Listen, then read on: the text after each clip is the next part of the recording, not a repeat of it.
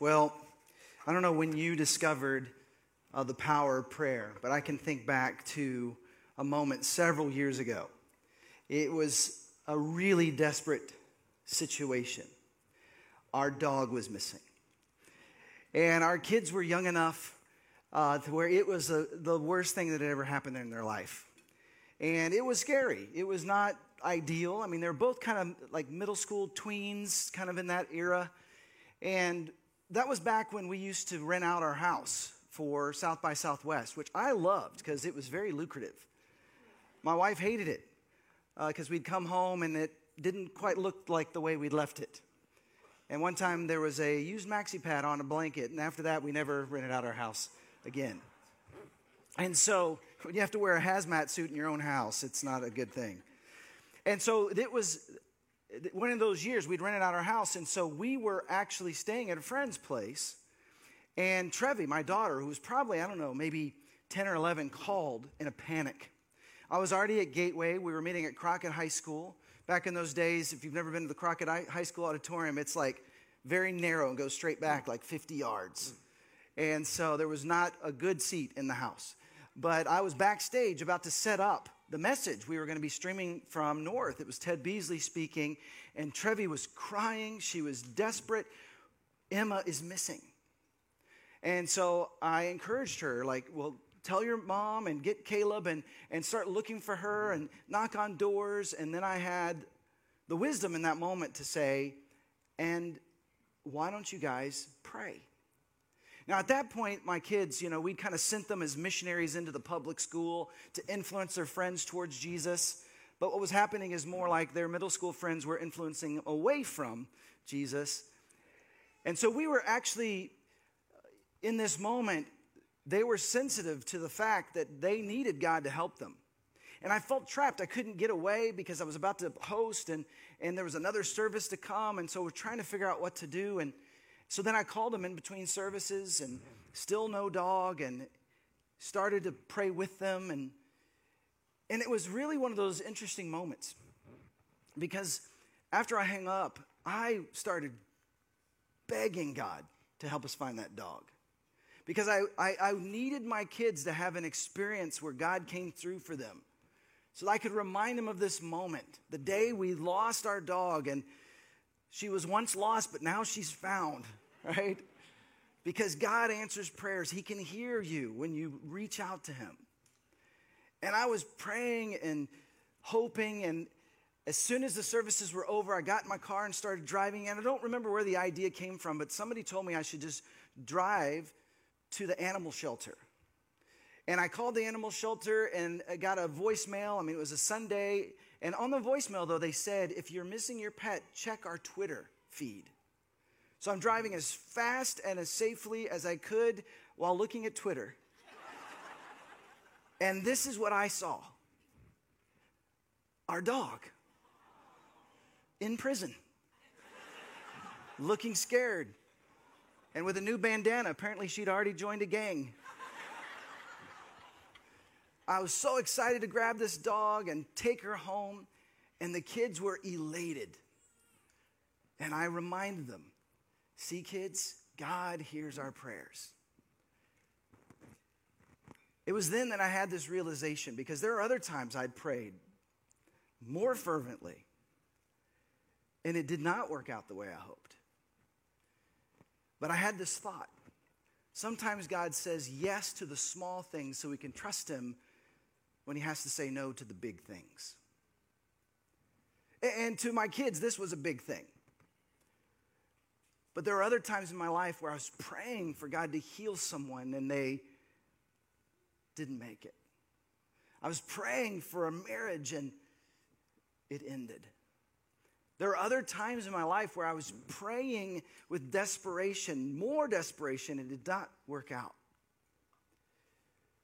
And during this series, our hope has been that you start to realize that prayer is more than just going to God in the midst of a crisis. It's more than just praying for a parking spot. It's more than even just once a day. It's a continual conversation with the creator of the universe who created you on purpose and with a purpose. that you and I are invited into an ongoing conversation with God. But the problem is sometimes we just get too busy. We have a pace of life that's unsustainable at work or with our kids' schedules or just spending time with our friends. Or maybe it's the doubts, the unanswered prayers that keeps us from going. But what if we began to press into the doubt, to lean into prayer in spite of our lack of answers from the past?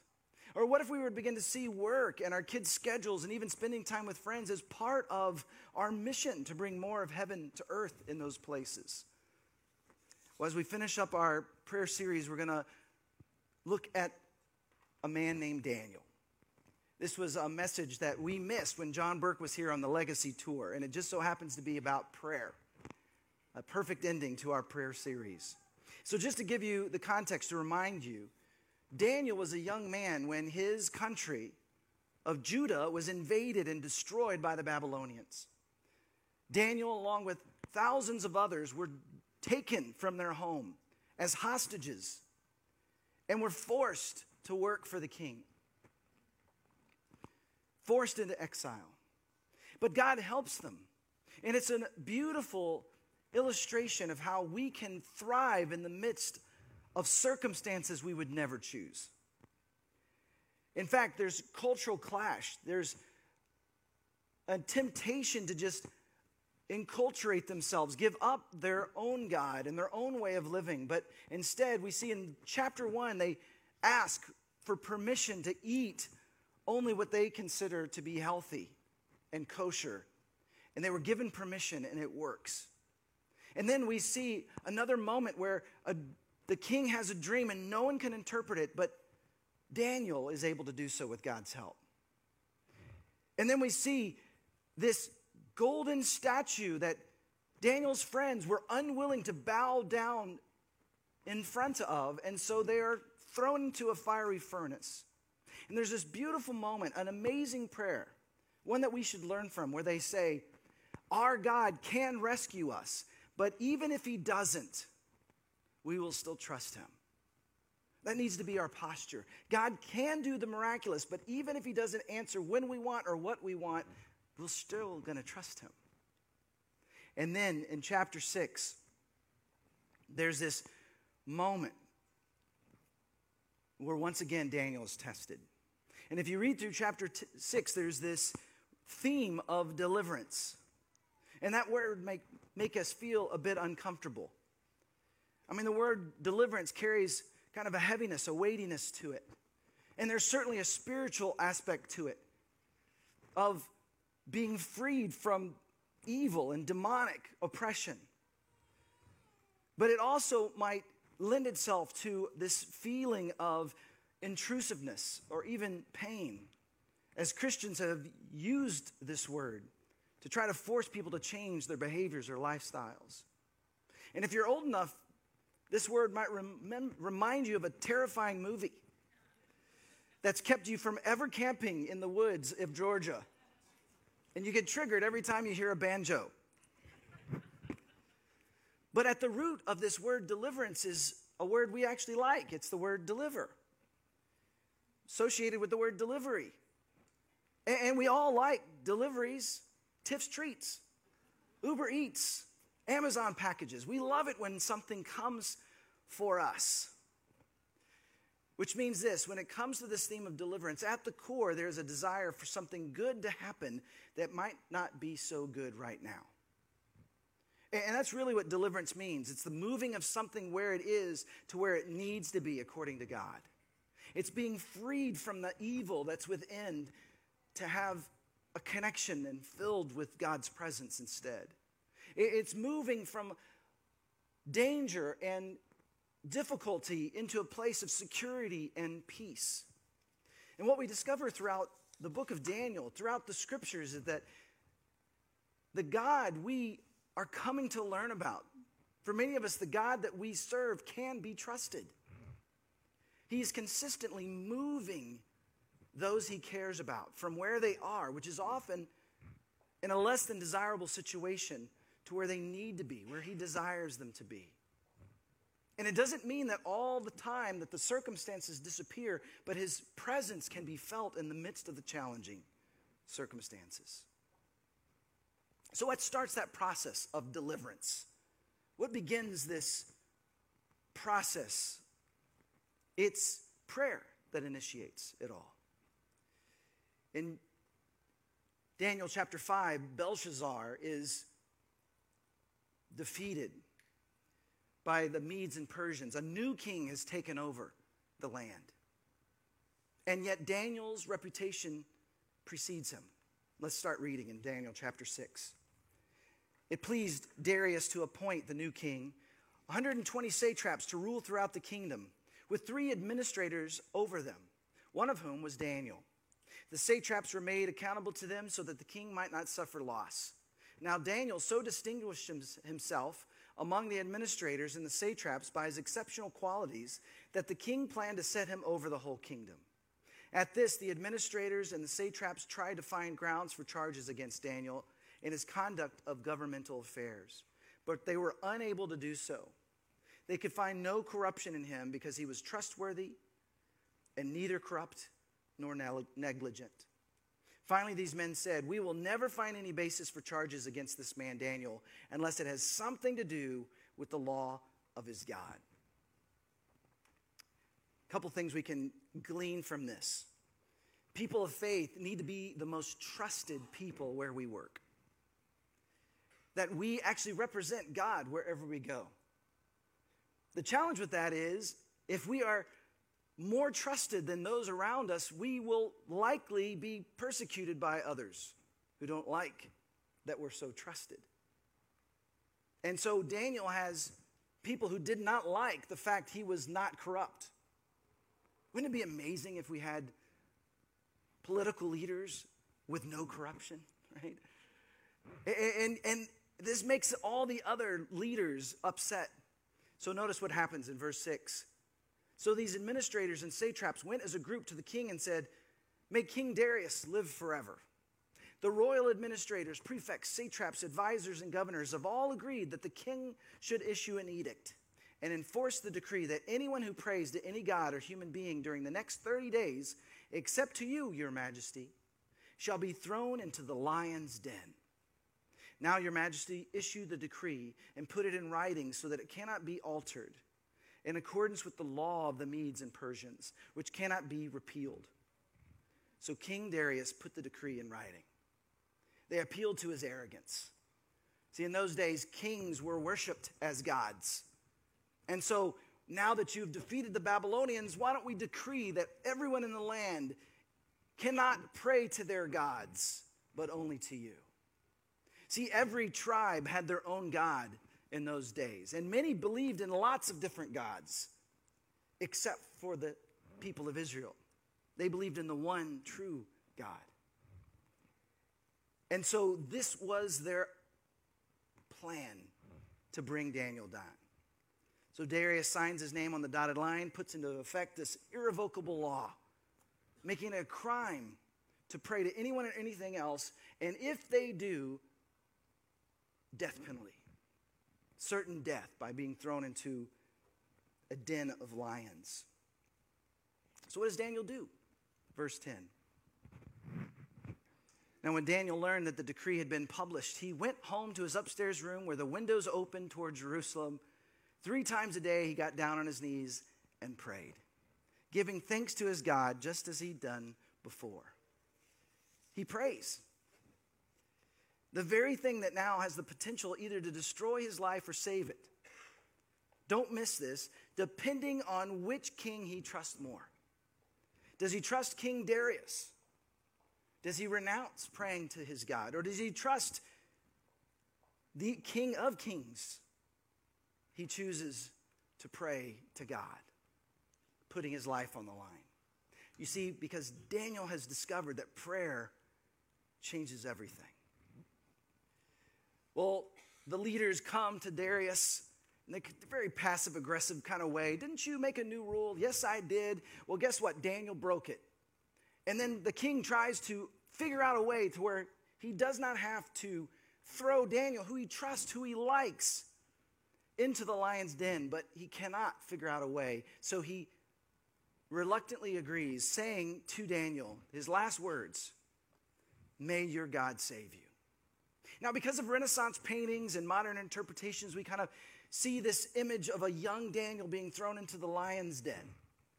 He, he looks like a CrossFit type who could bench press these lions, when in reality, he was closer to 70 years old at this point. And it tells us this, verse 19. The next day, at the first light of dawn, the king got up and hurried to the lion's den. When he came near the den, he called to Daniel in an anguished voice Daniel, servant of the living God, has your God, whom you serve continually, been able to rescue you from the lions? Daniel answered, May the king live forever. May God send his angel. My God sent his angel, and he shut the mouth of the lions. They have not hurt me because I was found innocent in his sight, nor have I ever done any wrong before you, your majesty. The king was overjoyed and gave orders to lift Daniel out of the den. And when Daniel was lifted from the den, no wound was found on him because he had trusted in his God. I wonder how long it took Daniel to answer the king. when he says, Did your God save you? Silence.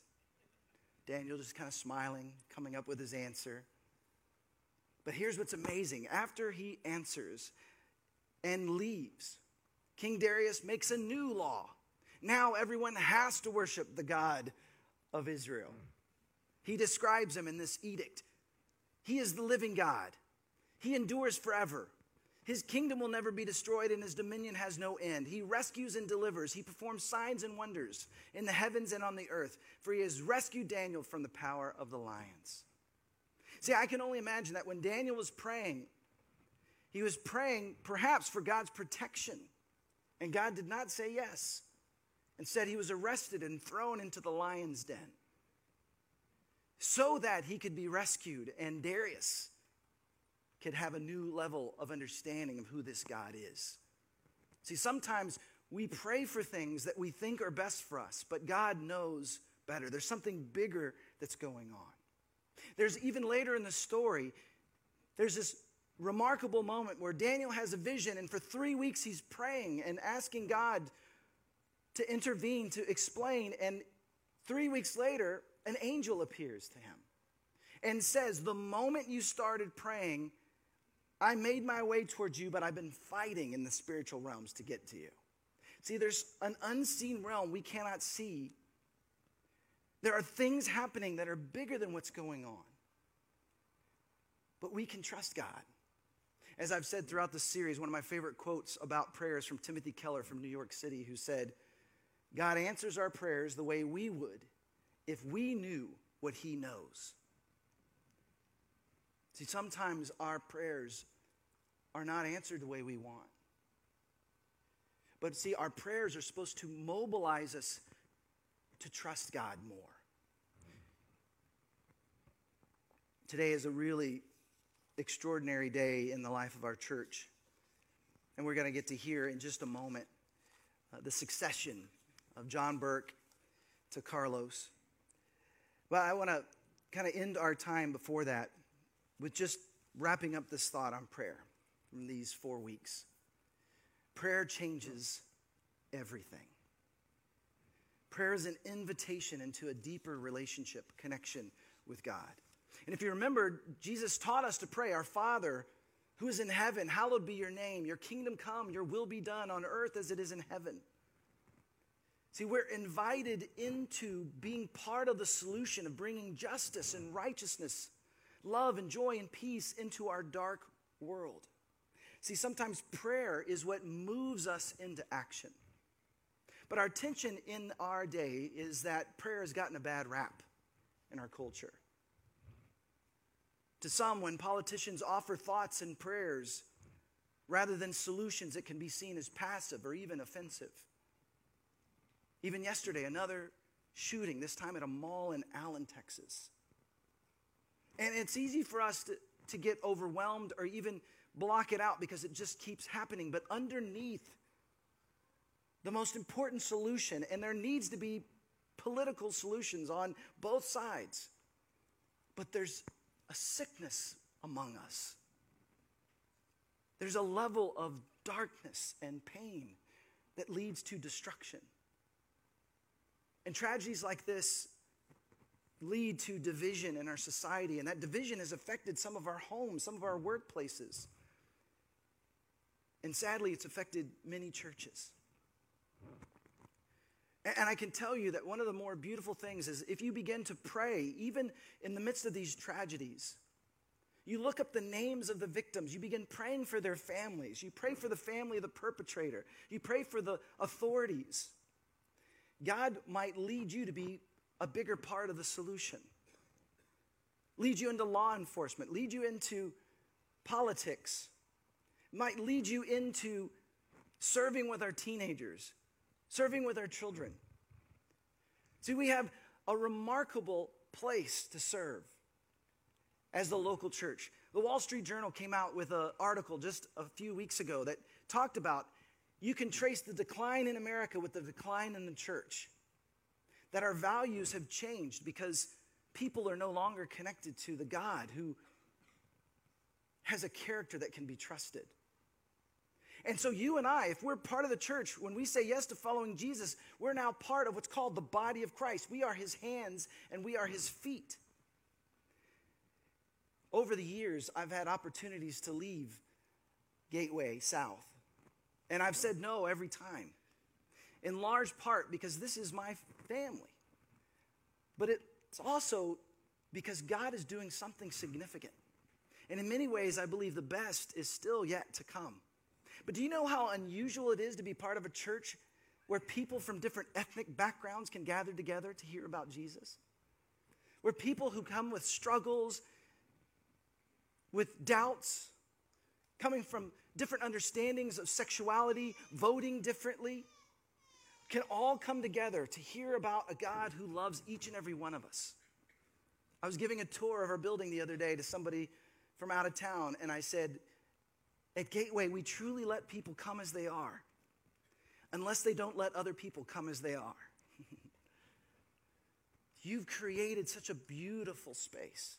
And as a result, we cannot even count the number of marriages we've seen miraculously healed. Which who knows how many children's lives have been changed for the better because of what did not happen. There have been young adults and college students and teenagers who literally showed up hopeless and on a path towards destruction, finding hope and friendship and community. Their lives have been turned upside down. We cannot count how many that have happened to. See, if you're part of this community, if you serve, if you are looking for your own healing, if you're growing, if you belong here, if you give here, you are actually bringing more of heaven to earth. Just this last Monday at recovery, I had this thought after Chemo Lie shared this amazing message that we were literally creating people who were untriggerable. If the 40 or 50 of us that were there that night learn how to transcend all the things that might trigger us. Any negativity that comes our way, we could be the ones that absorb it and instead breathe out peace and love and joy. That you and I, we can be part of bringing more of heaven to earth. And so, a few years ago, John asked me if something terrible were to happen to me, like I was on a airplane that went down I want you to know I've talked to the overseers and the board. You will be the one to replace me.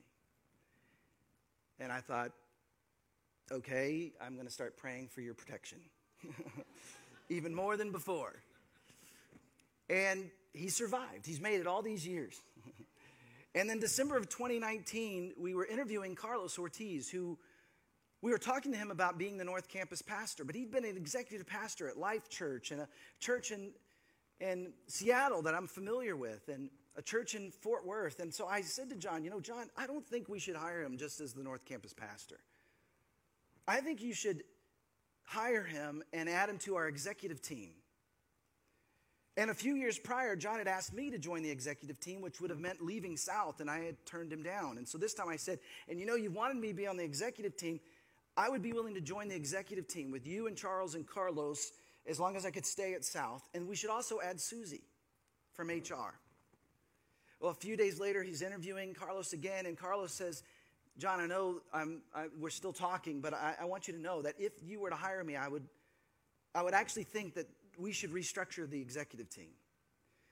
I think I should be on it to help not just at North, but with the North campuses. And I think you should add Eric from South and Susie from HR. And then in January of 2020, the new team was assembled just in time for mass chaos, right? But I can tell you over these last several years, I have just come to love serving alongside Carlos. And it didn't take me long to think, you know what? I think he needs to be the backup. That way I can stay south. And I just love working with him. And I know you'll enjoy getting to know him in the months and years to come.